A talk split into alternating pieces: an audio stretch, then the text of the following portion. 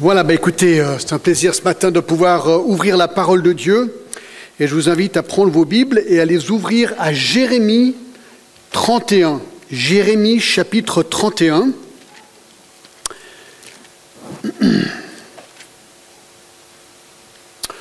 Donc aujourd'hui, nous abordons le cinquième, ou la cinquième et la dernière partie de notre série sur Jérémie. Un message que j'ai intitulé tout simplement « La Nouvelle Alliance de Jérémie », avec un sous-titre « L'Évangile de Jérémie ». Alors laissez-moi un petit peu vous redonner le contexte, surtout pour ceux qui n'étaient pas là les dernières fois. Les jours pendant le ministère de Jérémie étaient des jours sombres pour Israël. Le royaume du Nord, appelé Israël, avait déjà été déporté en Assyrie en 586 avant Jésus-Christ. Et le royaume du Sud, Juda, allait de manière imminente être déporté, elle, en Babylonie. Et Jérémie a prophétisé cette destruction pendant 41 ans et a finalement vu les Babyloniens arriver et détruire Jérusalem. Et le peuple déporté. Une durée qui avait aussi été prophétisée dans Jérémie 25 pendant 70 ans. Et donc c'est pendant cette période de l'histoire très sombre que Jérémie reçoit de la part de Dieu. Alors, il a reçu beaucoup de prophéties, mais une en particulier, celle qu'on appelle la Nouvelle Alliance. Elle se trouve dans Jérémie, on va la lire, d'accord? C'est quelques versets. Jérémie 31, à partir du verset 31, on va lire. Il est dit ceci, « Voici les jours viennent, dit l'Éternel. » Donc c'est Jérémie qui parle, mais Dieu lui révèle ceci. « Voici les jours viennent, dit l'Éternel, où je ferai avec la maison d'Israël et la maison de Juda une nouvelle alliance. » Donc voilà le terme clé, une nouvelle alliance. L'alliance que je traitais avec leur père, le jour où je les ai saisis par la main pour les faire sortir du pays d'Égypte, alliance qu'ils ont violée, quoique je sois leur maître, dit l'Éternel. Mais voici l'alliance que je ferai avec la maison d'Israël après ces jours-là, dit l'Éternel. Je mettrai ma loi au-dedans d'eux, je l'écrirai dans leur cœur, et je serai leur Dieu, et ils seront mon peuple. Celui-ci n'enseignera plus son prochain, ni celui-là son frère, en disant « Connaissez l'Éternel », car tous me connaîtront, depuis le plus petit jusqu'au plus grand, dit l'Éternel, car, et voici la clé, je pardonnerai leur iniquité, et je ne me souviendrai plus de leurs péchés. Alors, cette prophétie est très importante. En fait, peut-être que vous ne le saviez pas, cette prophétie, cette portion que je viens de lire, est la portion dans l'Ancien Testament la plus longue citée dans le Nouveau Testament, dans Hébreux chapitre 8 spécifiquement. Donc voilà, ce qu'on vient de lire est cité en bloc dans Hébreux chapitre 8. On ne va pas lire parce que c'est la même chose, d'accord? En fait, la Nouvelle Alliance est tellement importante, c'est la raison que nous appelons l'Ancien Testament dans la Bible, l'Ancien Testament, et le Nouveau Testament, Je ne sais pas si vous avez déjà posé la question, pourquoi on dit Ancien Testament et Nouveau Testament? Tadadada, Jérémie 31. C'est de là que ça vient. Donc ce n'est pas une petite chose. Définissons en premier nos termes. Qu'est-ce qu'une alliance? Imaginez qu'aujourd'hui vous voulez acheter une voiture. Vous allez au concessionnaire, lui vous promet une voiture de qualité selon ses promesses, et vous promettez de payer le montant du prix de la voiture. Vous signez ensuite un contrat, et il y a dans les deux cas des pénalités. Le contrat n'est pas honoré par l'une ou l'autre partie. Et aujourd'hui, c'est notre signature qui fait œuvre de foi, qui scelle le contrat. À l'époque, les alliances étaient souvent signées d'une autre manière. Bien sûr, les alliances importantes. Et un petit exemple, je ne vais pas tout lire, mais dans Genèse 15, Dieu fait une alliance avec Abraham et il dit au verset 7, « L'Éternel lui dit encore, « Je suis l'Éternel qui t'ai fait sortir d'Ur en Chaldée pour te donner en possession ce pays. » Donc Dieu promet le pays à Abraham. Et au verset 18, en ce jour-là, l'Éternel fit alliance avec Abraham et dit, « Je te donne ce pays à ta postérité. » Et ensuite, il donne les frontières. Mais ce que je voulais que vous voyiez, c'est ce qui se passe entre ces deux promesses. Dans Genèse 15, à partir du verset 9, il est dit ceci, et l'Éternel lui dit, « Prends une genisse de 3 ans, une chèvre de 3 ans, un bélier de 3 ans, une tourterelle et une jeune colombe. » Abraham prit tous ces animaux et les coupa par le milieu. Donc il prend ces animaux, il les tue et il les coupe en deux. Et, c'est ce qu'il dit ici, et mit chaque morceau l'un vis-à-vis de l'autre, mais il ne partagea point les oiseaux. Donc il coupe ces animaux en deux, il fait 2 rangées. Vous dites, mais c'est un drôle de truc ça. Alors l'idée c'était simple. Ensuite, d'habitude, les deux parties qui faisaient une alliance passaient entre ces animaux, et ce qu'il disait, c'est que si je ne tiens pas mes promesses de l'alliance, que le même sort qui est arrivé à ces animaux m'arrive à moi. Donc tu signes avec le sang quelque part. Alors ce qui est intéressant dans Genèse 15, verset 17, c'est une petite différence. Verset 17, il est dit, « Quand le soleil fut couché, il y eut une obscurité profonde, et voici, ce fut une fournaise fumante, et des flammes passèrent entre les animaux partagés. » Parce qu'en fait, au verset 12, Dieu avait mis Abraham en sommeil, il dormait. Il n'y a que Dieu, dans ce cas-là, qui passe à travers les animaux. Donc, c'est ce qu'on appelle une alliance inconditionnelle. Dieu promet, point à la ligne. Abraham n'a rien à voir à tenir par rapport à cette promesse-là. Donc, voici globalement ce qu'est une alliance dans la Bible. Et dans la Bible, il y a au moins 5 alliances. Qui sont claires et nettes, faites entre Dieu et les hommes. Il y a ce qu'on appelle l'alliance avec Noé, dans Genèse 8 et 9. L'alliance faite avec Abraham, dans Genèse 12, reprise dans Genèse 15.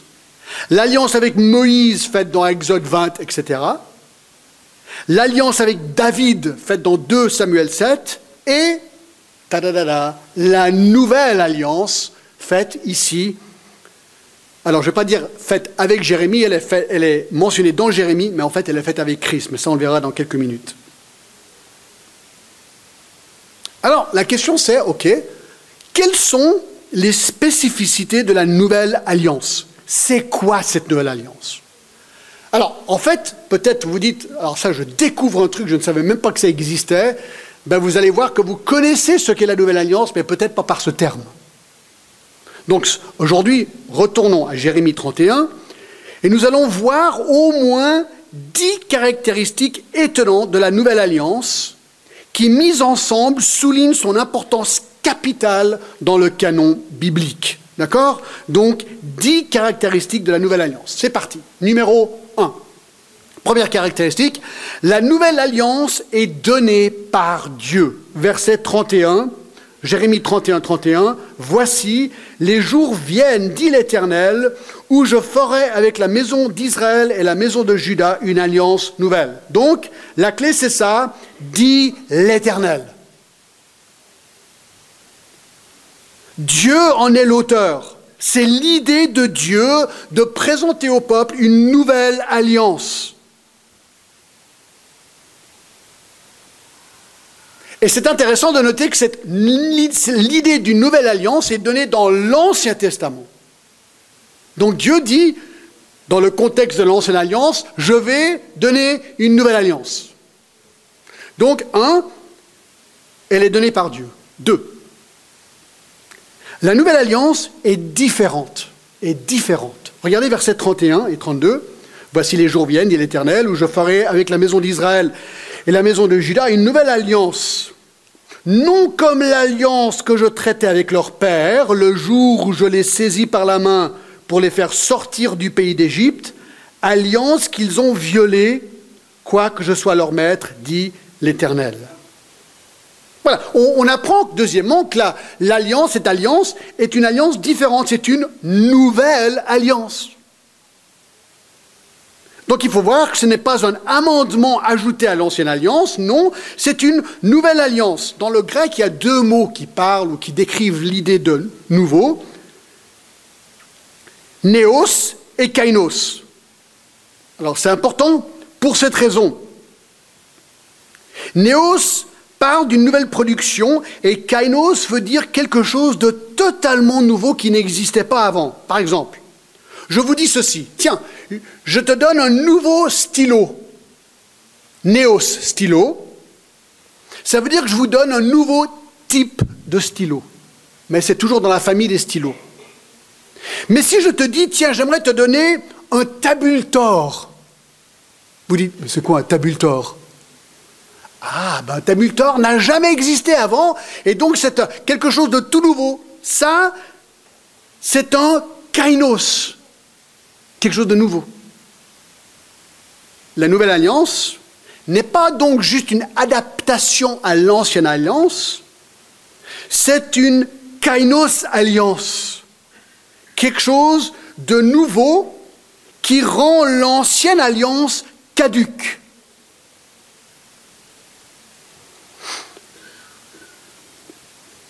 Et ça, on le voit dans Hébreux 8, alors je vais quand même faire quelques références à Hébreux 8, 13, qui nous dit ceci, « En disant une alliance nouvelle, il a déclaré ancienne la première, or ce qui est ancien, ce qui est vieilli est près de disparaître. » Donc on voit clairement que cette nouvelle alliance, on ne l'a pas encore décrite, est quelque chose de tout nouveau.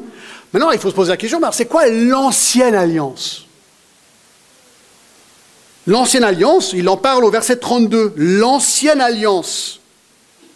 Eh bien, c'est une alliance, c'est la référence de l'alliance que Dieu avait fait avec Moïse au mont Sinaï. On le voit au verset 32, « Non comme l'alliance que je traitais avec leur père, le jour où je les saisis par la main pour les faire sortir du pays d'Égypte. » Donc, c'est l'alliance qui inclut les 10 commandements, Exode 20, mais pas que les 10 commandements. En fait, elle comprend 613 commandements qui se trouvent dans la Torah, en particulièrement dans les livres d'Exode, Lévitique, Nombres et Deutéronome. Ça s'appelle l'Ancienne Alliance. Mais ce qu'il faut savoir avec l'Ancienne Alliance, c'est qu'elle était, elle, conditionnelle. Dans Exode 19 et le verset 3, Moïse monta vers Dieu et l'Éternel l'appela du haut de la montagne et disant, « Tu parleras ainsi à la maison de Jacob et tu diras aux enfants d'Israël, vous avez vu ce que j'ai fait, etc. » Et il dit au verset 5, « Maintenant, si vous écoutez ma voix, si vous gardez mon alliance, donc conditionnelle, verset 5 de Exode 19, vous m'appartiendrez entre tous les peuples, car toute la terre est à moi. Vous serez pour moi un royaume de sacrificateurs et une nation sainte. Si vous gardez l'alliance conditionnelle. » Et 2 fois, Dieu leur avait promis, dans Lévitique 26 et Deutéronome 28, des graves conséquences s'ils la violaient. Et le peuple a accepté. Le peuple a complètement accepté cette ancienne alliance. Verset 8 d'Exode 19, le peuple tout entier répondit, « Nous ferons tout ce que l'Éternel a dit. » Question. Est-ce que le peuple a gardé l'ancienne alliance? Est-ce qu'ils ont obéi toutes les lois sans en faillir? Oui ou non? Bien sûr que non, c'est impossible. C'est impossible. Ils ont misérablement échoué de garder l'alliance. Et ils ont payé cher leur désobéissance qui a abouti à leur exil. Celle annoncée par Jérémie et faite par la Babylonie. La malédiction était maintenant complète. Voyez-vous, Dieu avait dressé des exigences de conduite devant son peuple, mais à cause de leur cœur tortueux et rebelle, ils étaient incapables d'obéir à ces lois. C'est impossible. Prenez les 10 commandements, vous les lisez, vous dites, est-ce que je peux les garder? Surtout si vous n'êtes pas chrétien. Impossible. Impossible.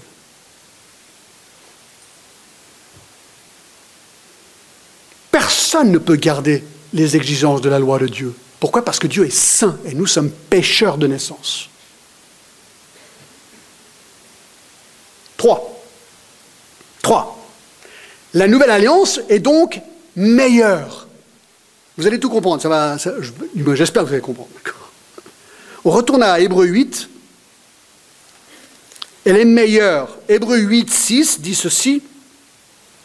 Mais maintenant, il a obtenu un ministère d'autant supérieur qu'il est médiateur d'une alliance plus excellente qui est établie sur de meilleures promesses. Donc, Hébreux 8 dit clairement que la nouvelle alliance est meilleure, plus excellente, a des meilleures promesses. Verset 7. En effet, si la première alliance avait été sans défaut, il n'aurait pas été question de la remplacer par une seconde. Donc, il y avait un défaut inhérent à la première alliance. Alors, attends, je vais expliquer, attention, hein, on n'est pas en train de dire que la parole de Dieu a un défaut. Mais ici, il est marqué de défaut. Il y avait un défaut inhérent à cette première alliance. Verset 13 de Hébreux 8. En disant une alliance nouvelle, il a déclaré ancienne la première, et ce qui est ancien a vieilli et va disparaître. Donc, la Bible dit que la nouvelle alliance est meilleure, plus excellente que l'ancienne qui était vieille et qui avait un... C'est vrai que c'est un peu surprenant, on se dit, mais attends, voilà, je ne comprends pas. Moi, je crois que c'est la parole de Dieu inspirée. Ah, pas trop vite. Déjà, les prophètes de l'Ancien Testament avaient compris la faiblesse inhérente dans la première alliance. Alors, quelle était la faiblesse de l'Ancienne Alliance? Simple, la voici. Elle ne pouvait pas ôter le péché de l'homme. Elle ne pouvait pas ôter le péché de l'homme. La loi pouvait révéler le péché à l'homme. Tu prends les 10 commandements. Tu dis, voilà, je vais essayer de les obéir.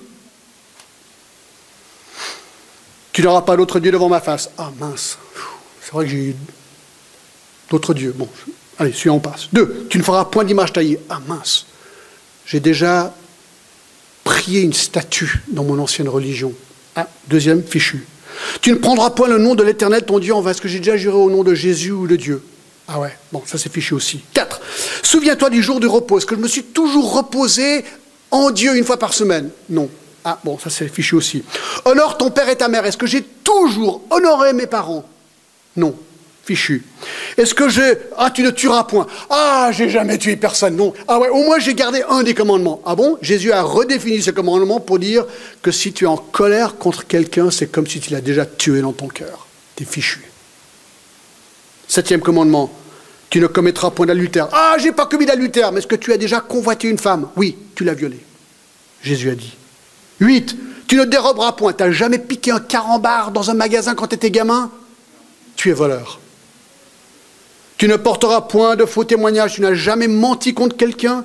Et 10e commandement, tu n'as jamais convoité contre quelqu'un. Mes amis, si tu es honnête avec toi, tu as probablement violé les 10 commandements. Et ça, c'est que 10 commandements sur 613. Voyez-vous, l'ancienne alliance ne pouvait que révéler à l'homme son péché.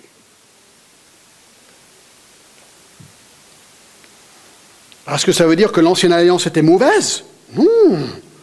Romains 7, Paul dit ceci, Romains 7, 7. Que dirons-nous? La loi est-elle péché? S'il y a un problème ou mauvaise? Loin de là. Mais j'ai connu le péché que par la loi.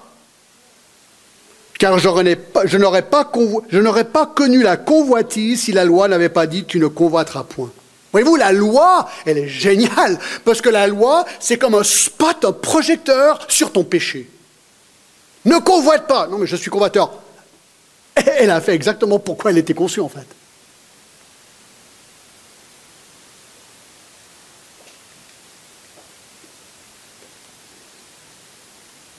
Donc, il n'y a rien de mal avec la loi. Le défaut, si je peux le dire ainsi, c'est ce que Hébreux 8 dit, c'est qu'elle ne pouvait pas sauver quelqu'un. Elle ne pouvait que condamner quelqu'un.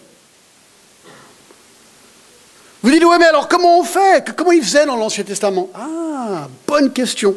On va trop vite. Vous allez comprendre dans 2 minutes, d'accord? Allez, je vous donne un indice. Romains 8.1. Romains 7 parle de la loi, qui est une bonne chose. « Ouais, mais elle me condamne !» Romains 8.1 donne la solution. Il n'y a donc maintenant aucune condamnation pour ceux qui sont en Jésus-Christ. Vous venez de comprendre la Nouvelle Alliance, mais on va trop vite. 4. La Nouvelle Alliance est interne. On est de retour à Jérémie 31, verset 33. Verset 33, « Mais voici l'alliance que je ferai avec la maison d'Israël, après ce jour-là, dit l'Éternel. Je mettrai ma loi au-dedans d'eux, et j'écrirai dans leur cœur, et je serai leur Dieu, et ils seront mon peuple. » Voilà.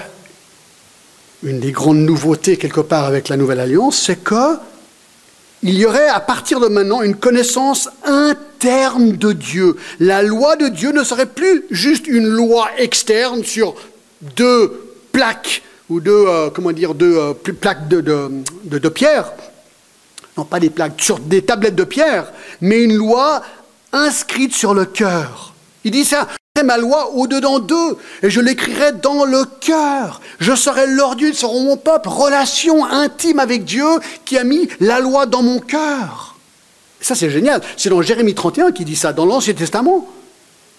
Ce qui suggère que l'obéissance serait un fruit de la justification, pas une contrainte externe pour me briser.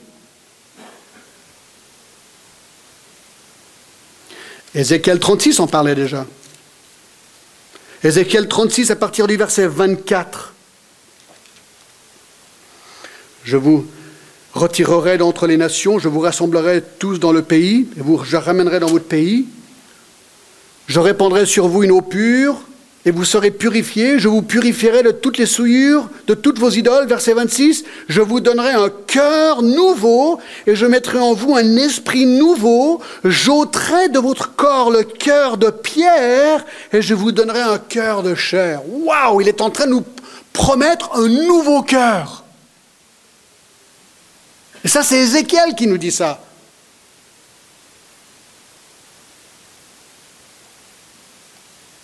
Dorénavant, la loi de Dieu, l'Esprit de Dieu réside en nous. Je mettrai mon esprit en vous. Ézéchiel 36, 27 nous dit. 5. La nouvelle alliance est personnelle. Est personnelle. De nouveau dans Jérémie 31, verset 30. « Celui-ci n'enseignera plus son prochain, ni celui-là son frère, en disant « Connaissez l'Éternel, car tous me connaîtront, depuis le plus petit jusqu'au plus grand, dit l'Éternel. » Alors c'est intéressant, sous l'Ancienne Alliance, la révélation de Dieu n'était pas complète. Il fallait les prêtres et les prophètes pour révéler, prophète après prophète, la nouvelle révélation. Ils le faisaient ensuite par l'enseignement. Ils écrivaient, comme Jérémie, il écrivait ce qu'il recevait de Dieu sur papier, ensuite il le diffusait au peuple. C'est comme ça que ça se faisait.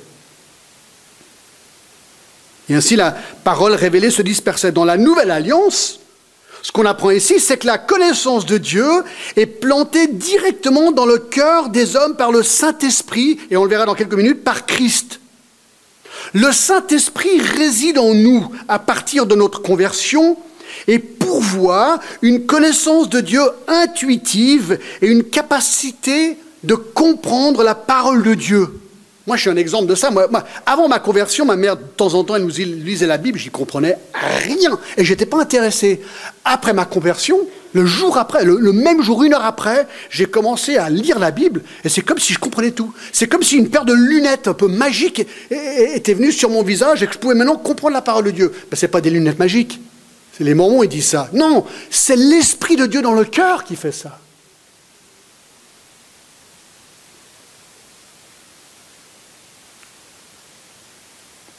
C'est ce que le Nouveau Testament nous a aussi expliqué. Jésus nous l'a expliqué. Enfin, il y a beaucoup de versets là-dessus. Jean 14, 26. « Mais le Consolateur, l'Esprit Saint, que le Père enverra en mon nom, vous enseignera toutes choses et vous rappellera tout ce que je vous ai dit. » Il y a un travail du Saint-Esprit dans le cœur qui est vraiment difficile à définir. Mais il nous permet de comprendre ces choses. Écoutez ce verset remarquable. 1 Corinthiens 2, 9.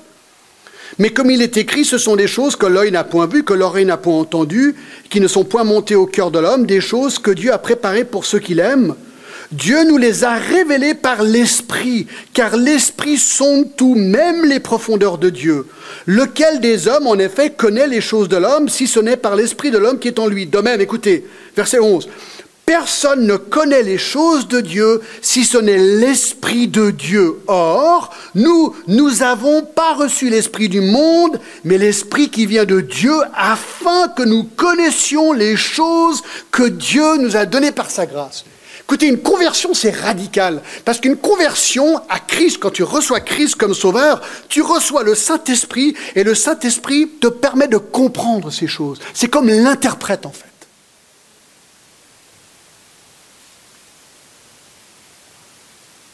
Alors, est-ce que ça veut dire qu'on n'a plus besoin d'enseignants aujourd'hui? Si oui, ben, je perds mon travail, là. C'est ça un problème. Bien sûr qu'il y a besoin d'enseignants encore. Éphésiens 4, 11. Il a donné, hein, comme apôtre, comme prophète, comme évangéliste, comme pasteur et docteur pour le perfectionnement des saints. Il y a aussi un don d'enseignement que nous apprenons dans Romains 12, 7. Non, il dit ici que le rôle des enseignants est de clarifier, mais pas de révéler. Ces versets expliquent donc qu'avec la Nouvelle Alliance, lorsque Christ et le Saint-Esprit vivent en nous, on connaît intimement Dieu et il a le pouvoir de nous guider et de nous aider à comprendre ce qu'on est enseigné quelque part. Et ça, c'est quelque chose de nouveau. Parce que l'Esprit n'agissait pas ainsi dans l'Ancien Testament. Il venait sur les gens de manière ponctuelle. Ici, à partir de Acte 2, nous avons l'Esprit de Dieu. 6. Alors, tenez-vous. 6, écoutez, regardez. Je l'ai mis en rouge. Tellement il est important. Pour moi, c'est le cœur de la Nouvelle Alliance. Vous arrivez à lire? 6, la Nouvelle Alliance offre le pardon. Offre le pardon. On retourne à Jérémie 31. Regardez le verset 34 à la fin. Car, voici la clé, je pardonnerai leur iniquité et je ne me souviendrai plus de leurs péchés. La chose la plus extraordinaire avec la Nouvelle Alliance, c'est qu'elle accorde le pardon total et complet à tous ceux qui sont couverts par sa provision. Sous l'Ancienne Alliance, le péché du peuple avait pour conséquence leur malédiction. Dans la Nouvelle Alliance, je pardonnerai leur iniquité et je ne me souviendrai plus de leurs péchés. Mais vous dites, mais comment est-ce que Dieu saint pouvait-il passer par-dessus le péché de son peuple et leur pardonner tout simplement? Ah, eh bien la réponse est que Dieu n'a pas tout simplement fermé les yeux sur le péché de son peuple. Non, non, Jérémie 30, 11 nous dit qu'il est juste et qu'il doit punir le péché. Et l'Ancienne Alliance révélait le péché de l'homme. Donc l'homme était condamné, Dieu était obligé de punir l'homme pour son péché parce que Dieu est juste.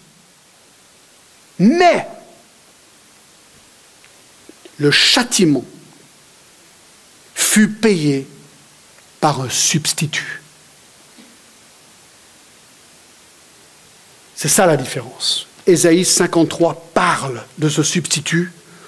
Au verset 4, cependant, parlant, je vais commencer au verset 3, méprisé, abandonné des hommes, homme de douleur et habitué à la souffrance, semblable à celui dont on détourne le visage, nous l'avons dédaigné, nous avons fait de lui aucun cas, cependant ce sont nos souffrances qu'il a portées. Et c'est de nos douleurs qu'il s'est chargé, nous l'avons considéré comme puni, frappé de Dieu et humilié. Mais il a été blessé pour nos péchés, brisé pour nos iniquités. Le châtiment qui nous donne la paix est tombé sur lui. Et c'est par ses meurtrissures que nous sommes guéris. Nous étions tous errants comme des brebis, chacun suivait sa propre voie, et l'Éternel a fait retomber sur lui l'iniquité de nous tous. Si ça c'est moi, cette Bible représente mes péchés. Dieu devait me punir pour mon péché, mais Dieu a envoyé son Fils Jésus-Christ. Il a dit, non, écoute, ou bien toi tu meurs pour ton propre péché, John, ou bien tu laisses ton péché basculer sur Christ. Et lui, Ésaïe 53, prend le châtiment de tes péchés sur lui est mort à ta place. Mes amis, bienvenue à la Nouvelle Alliance.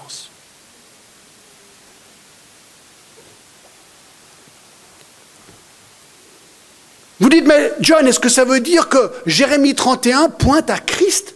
Regardez avec moi Luc 22. Luc 22, 19.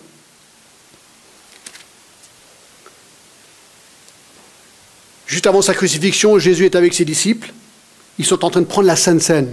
Vous connaissez ces versets, mais peut-être pas dans ce contexte. Verset 19. Ensuite, il prit du pain. Et après avoir rendu grâce, il le rompit et leur donna en disant, « Ceci est mon corps qui est donné pour vous, faites ceci en mémoire de moi. » Verset 20. Et il prit de même la coupe. Après le souper, et la leur donna en disant, « Cette coupe est la nouvelle alliance en mon sang. » J'ai les frissons là.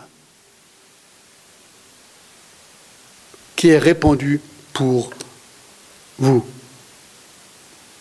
Ici, Jésus explique de manière claire et explicite que la nouvelle alliance est liée à son sacrifice et son sang qu'elle est répandue pour les disciples. Jésus, comme l'a annoncé Ésaïe, était le substitut de Dieu, annoncé 800 ans avant sa venue, pour le péché des hommes. Il a pris nos péchés sur lui. Son sang a coulé pour nous, parce que lui est sans péché. Il a pris sur lui nos péchés, nous qui étions pécheurs.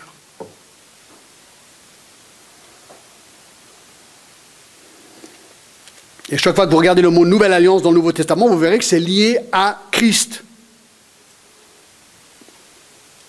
Dans Hébreux 9, 11, juste après Hébreux 8, qui est le commentaire sur la Nouvelle Alliance, « Mais Christ est venu comme souverain sacrificateur. » Verset 15. « Et c'est pour cela qu'il est le médiateur d'une nouvelle alliance, afin que la mort étant intervenue pour le rachat des transgressions commises sous la première alliance, ceux qui ont été appelés reçoivent l'héritage éternel qui leur a été promis. » Waouh! Même dans l'Ancien Testament, tu essaies de garder la loi, tu n'y arrives pas, tu dis « Je suis un maudit pécheur. » Oui, tu lis Ésaïe 53. Oui, mais attends, moi je vais mourir pour mon péché, mais Dieu a promis un substitut.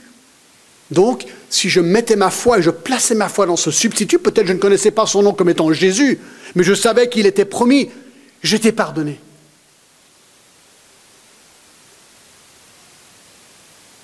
Donc, on voit que la nouvelle alliance est intimement liée au sacrifice de Christ et offre le pardon immédiat. Écoutez, le christianisme, c'est révolutionnaire, mes amis. C'est révolutionnaire, c'est le pardon des péchés offert totalement et immédiatement pour celui qui place sa foi en Christ.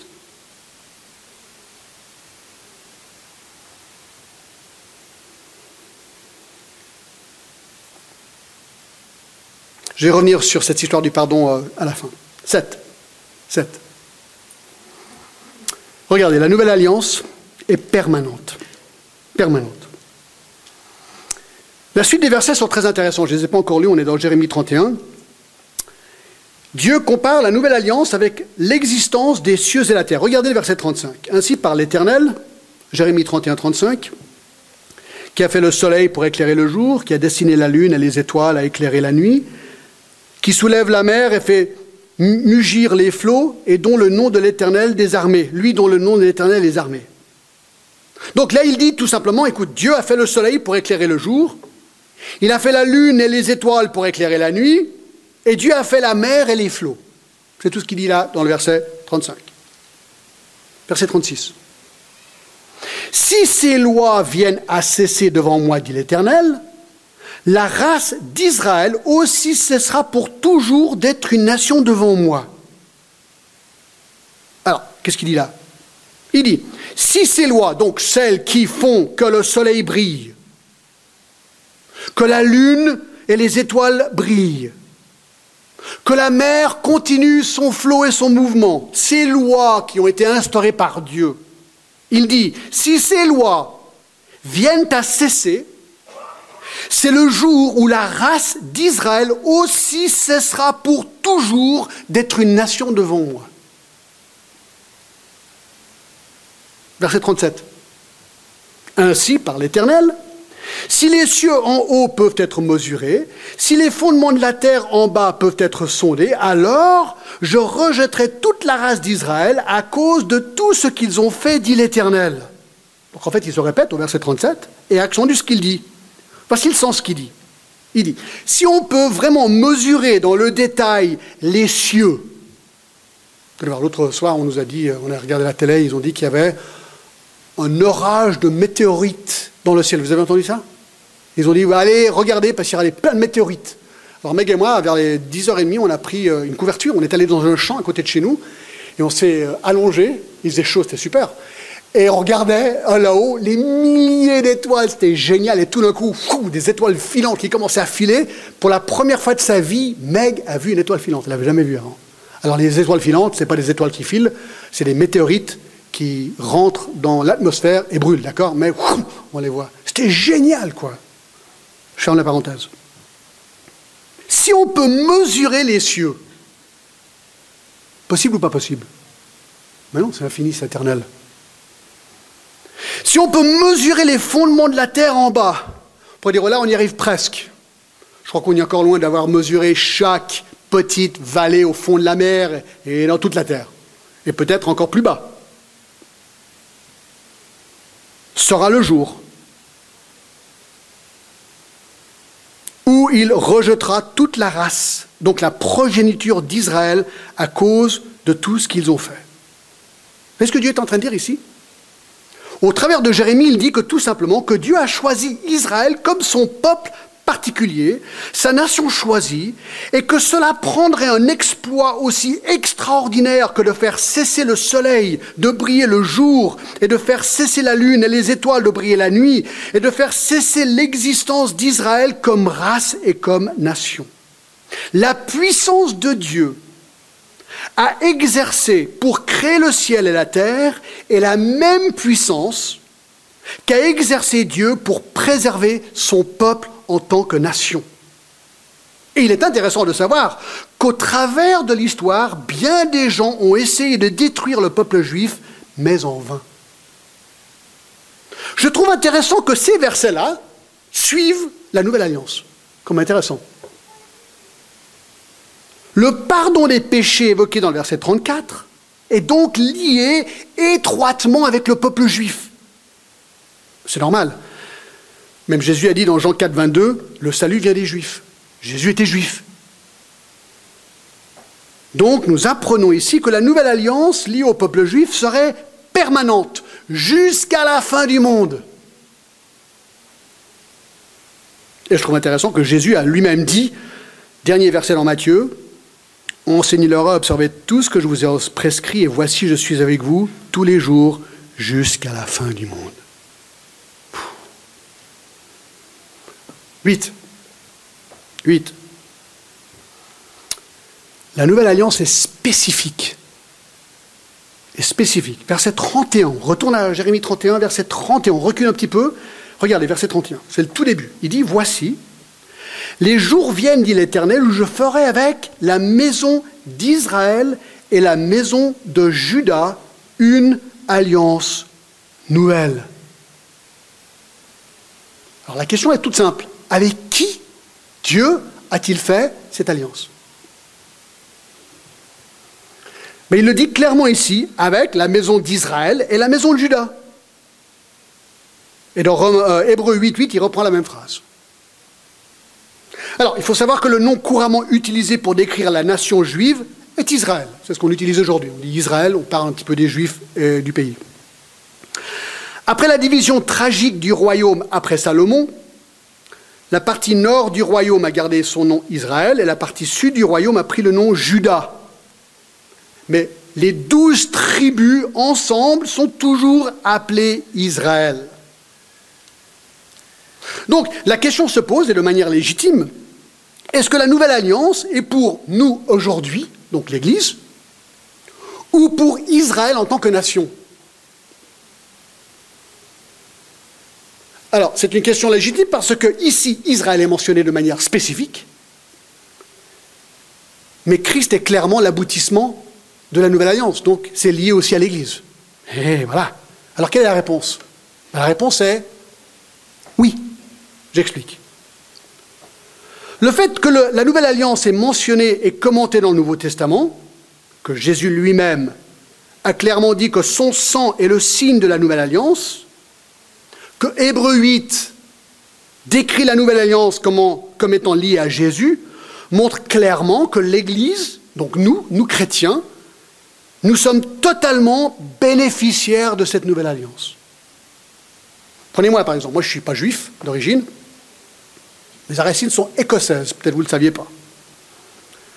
Mais Dieu, par le biais de son Fils Jésus-Christ, m'a totalement pardonné de mes péchés le 2 novembre 1976. Totalement. Donc il est clair que la Nouvelle Alliance est pour aujourd'hui. Romains 11, 17 nous dit que les païens, nous les païens, moi je suis païen, païen qui veut dire non-juif, nous avons été greffés dans la racine nourricière de l'olivier. Donc nous bénéficions pleinement de la bénédiction de la Nouvelle Alliance. Éphésiens 3, 6 parle du mystère. Ce mystère, c'est que nous, païens, sommes cohéritiers avec les Juifs par rapport à la Nouvelle Alliance. C'est l'Église qu'on est avec eux.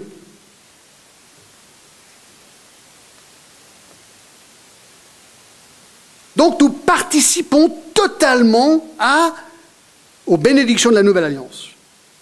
Mais alors que faire avec l'appellation spécifique dans Jérémie 31 ou Hébreux 8:8, où il est dit explicitement que cette Nouvelle Alliance est faite avec Israël? Alors ça, c'est une grande question qui est beaucoup débattue dans les milieux évangéliques aujourd'hui. Alors moi, je pense que la réponse est claire dans le texte. Il faut regarder les versets qui suivent. Tenez-vous, c'est vraiment intéressant. C'est un peu technique, mais vous allez voir, c'est intéressant. Suivez-moi, d'accord? Verset 38. Encore, le contexte, c'est la Nouvelle Alliance. Alors regardez ce qu'il dit au verset 38. « Voici les jours viennent, dit l'Éternel, où la ville sera rebâtie. » Là, il parle de Jérusalem, qui a été détruite par les Babyloniens, à l'honneur de l'Éternel. Depuis, et ensuite il donne les frontières de cette ville dans les versets qui suivent. Depuis la tour d'Hananiel jusqu'à la porte de l'angle, etc.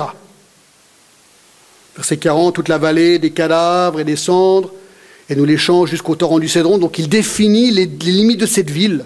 Mais il dit, au verset 38, que cette ville, un jour, sera rebâtie à l'honneur de l'Éternel. Verset 38. À la fin du verset 40, il dit, jusqu'à l'angle de la porte des chevaux de l'Orient.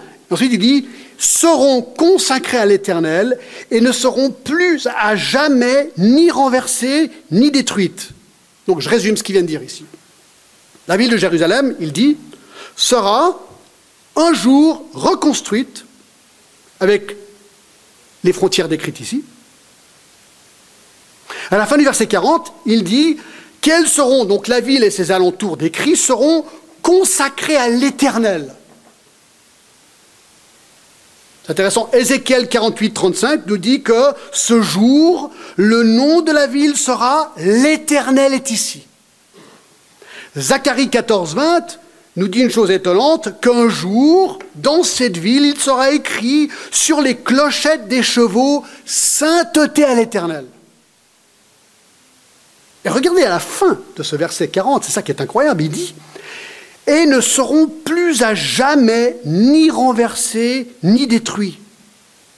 Alors cette phrase est très importante, parce que c'est une prophétie de Jérémie, et si elle est prise littéralement, comme l'aurait fait n'importe quel lecteur à l'époque de Jérémie, cette prophétie explique à un moment donné dans l'histoire que les ravages de la guerre n'existeront plus jamais dans cette ville, et qu'elle ne sera plus jamais détruite. Donc ce n'est pas une phrase anodine. Question. À quelle époque de l'histoire est-ce que ceci s'est produit? Question légitime. Réponse, jamais. Historiquement, il est clair que ces versets n'ont pas été accomplis après l'invasion babylonienne de Nebuchadnezzar. Certes, 70 ans plus tard, sous Zérubabel, Esdras puis Néhémie, les Juifs sont revenus dans leur pays et ont reconstruit la ville et le temple. Mais la ville a de nouveau été saquée et détruite par Tite en 70 après Jésus-Christ. En fait, vous pouvez aller à Jérusalem aujourd'hui et voir les pierres qui sont de la destruction du temple à l'époque et du mur. Alors certains disent, oui, mais alors qu'en est-il d'Israël aujourd'hui et Jérusalem aujourd'hui? En 1948, lorsque les Juifs sont rentrés dans leur pays de manière officielle, on peut dire qu'ils ont alors reconstruit Jérusalem. Je suis allé à Jérusalem déjà 4 fois, elle est belle, reconstruite. Événement significatif. On peut dire que Jérusalem est reconstruite aujourd'hui, mais, écoutez bien, est-ce qu'on peut affirmer dans l'absolu que le retour est définitif? Est-ce qu'on peut dire aujourd'hui que Jérusalem ne sera plus jamais détruite? On ne le sait pas, moi je ne connais pas l'histoire. Plus important encore, peut-on dire aujourd'hui que Jérusalem est consacrée à l'Éternel, comme la prophétie le demande? Est-ce qu'on peut dire que les cloches sur les chevaux, il est marqué « Sainteté à l'Éternel » ? Je ne crois pas. Peut-on dire aujourd'hui que le nom de la ville est « L'Éternel est ici » ? Pas trop. Donc c'est intéressant. Ce qui est intéressant, c'est que les Juifs sont de retour dans leur pays aujourd'hui. Et ce qui est intéressant, c'est que pour que cette prophétie se réalise littéralement, il faut que le peuple soit de retour dans son pays. Donc ça, c'est sûr. Et ça, mes amis, c'est fait. C'est pour ça que tant d'étudiants de la Bible s'excitent en voyant Israël dans leur pays, car pour que les prophéties sur Israël s'accomplissent littéralement, il faut qu'ils soient dans le pays. Donc le problème aujourd'hui, c'est que, bien que le peuple juif est de retour dans leur pays, ils rejettent pour la plupart la Nouvelle Alliance. Les Juifs aujourd'hui mais ne savent rien de ça pour la plupart. La Nouvelle Alliance, ils ne la connaissent pas. Ils ne sont pas intéressés par le Messie, par le Fils de Dieu. Ils pensent que Jésus est un imposteur. Alors, il y a des Juifs qui se convertissent au Messie, mais la plupart pas. Que conclure ? Alors, que conclure, c'est ceci. C'est que la Nouvelle Alliance est accomplie spirituellement avec la mort de Christ sur la croix. C'est sûr, on l'a vu dans Luc 22. C'est sûr que c'est lié à Christ. Le pardon des péchés est disponible pour tous. Nous, l'Église, sommes bénéficiaires de la Nouvelle Alliance spirituellement, c'est incontestable. Mais physiquement, les promesses clairement écrites, et ça c'est une parmi beaucoup, hein, mais dans Jérémie 31, ce sont des promesses géographiques liées à Israël, ne sont pas encore réalisées dans leur plénitude, même si le peuple juif est actuellement de retour dans leur pays. Alors vous dites, mais alors, quand est-ce que ça va s'accomplir? Ah ben voilà, alors ça c'est encore un gros débat. Ça c'est la prophétie. Moi je pense que l'accomplissement physique ou territorial pour Israël est encore futur, et je pense que l'accomplissement aura lieu lors du millénium. Selon Romains 11, où il est dit que tout Israël sera sauvé. Et un jour, je pense, parce que la Bible dit que Christ régnera un jour physiquement depuis Jérusalem. Et ce jour-là, ce sera le jour où on verra sur les cloches des chevaux, l'Éternel est ici. Donc, autrement dit, on peut dire que la Nouvelle Alliance sera conclue avec Israël à la fin des temps, mais l'Église aujourd'hui est totalement bénéficiaire de l'œuvre du salut. On peut dire que la Nouvelle Alliance est eschatologique avec Israël et sotériologique avec l'Église. Tous ne sont pas d'accord avec cette interprétation. Certains disent non, Israël a été remplacé par l'Église. C'est nous, Israël, aujourd'hui. Ça, c'est le débat. Ce n'est pas ma position. C'est un peu comme les feux d'artifice aux fêtes de Genève. Vous êtes allés? Ce sont les feux d'artifice des fêtes de Genève. Donc c'est pour les Genevois. Et moi, je suis frontalier, et j'y vais aussi. Donc, je suis bénéficiaire des feux de Genève. C'est comme ça que je comprends cette chose. 9. Écoutez, c'est vraiment génial. 9. La Nouvelle Alliance est pratique. Revenons à quelque chose de vraiment pratique ici, d'accord? L'élément clé, c'est pour ça que je l'ai mis en vert. Merci, ça a changé, d'accord? En vert...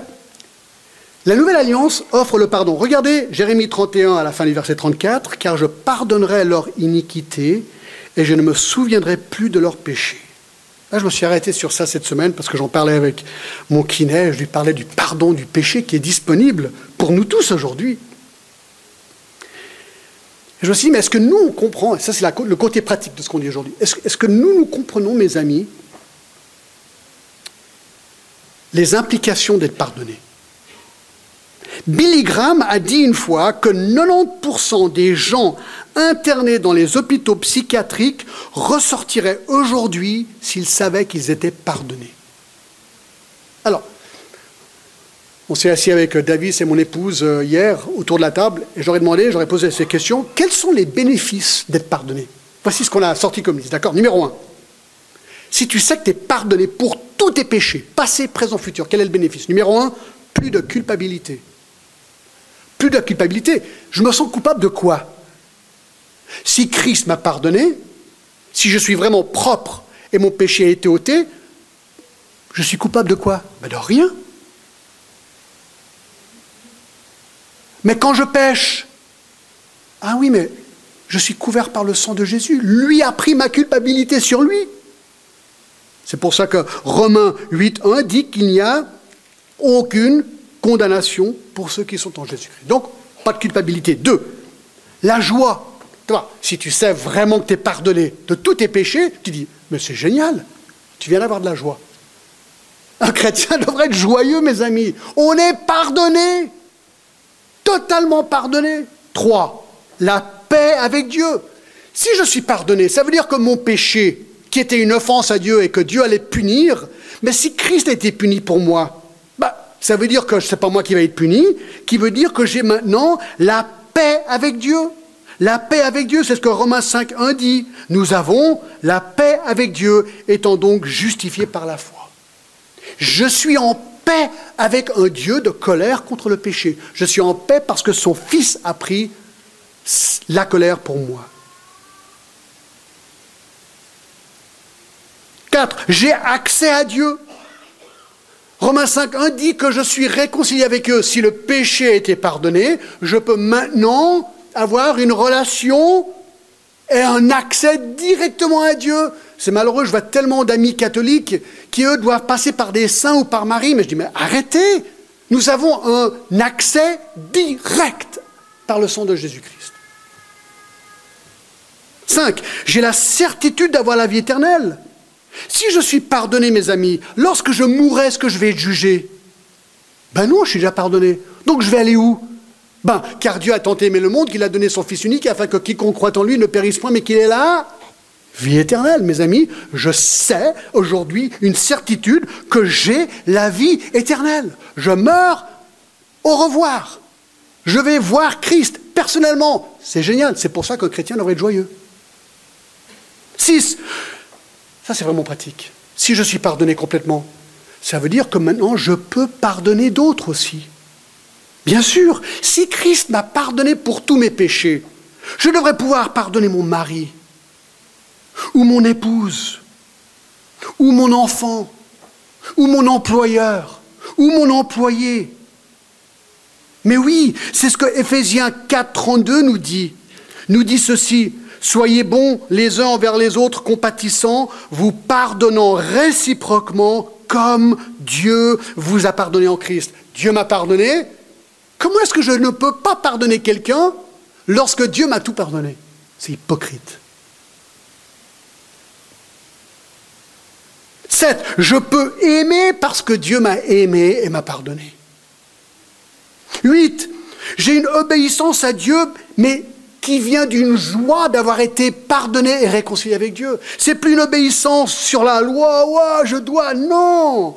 Non, c'est 1 Jean 5, 3, écoutez ce verset incroyable qui dit ceci, « Car l'amour de Dieu consiste à garder ses commandements, et ses commandements ne sont pas pénibles. » Pourquoi? Parce que j'obéis d'un cœur régénéré. Je suis 9e reconnaissant avec des actions de grâce. Je remercie, et je remercie encore, et j'adore encore. Et vous allez dans une réunion de prière, et vous verrez que les chrétiens sont toujours en train de remercier Dieu. Et 10.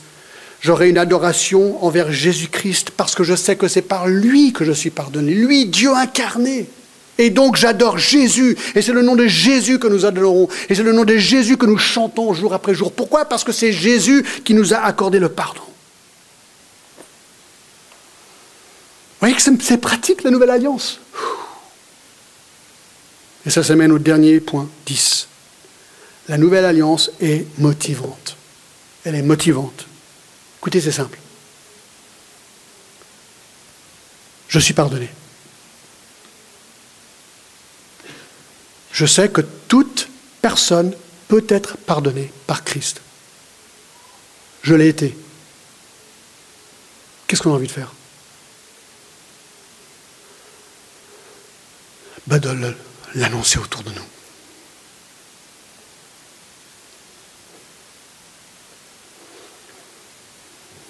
Nous devrions vraiment être motivés.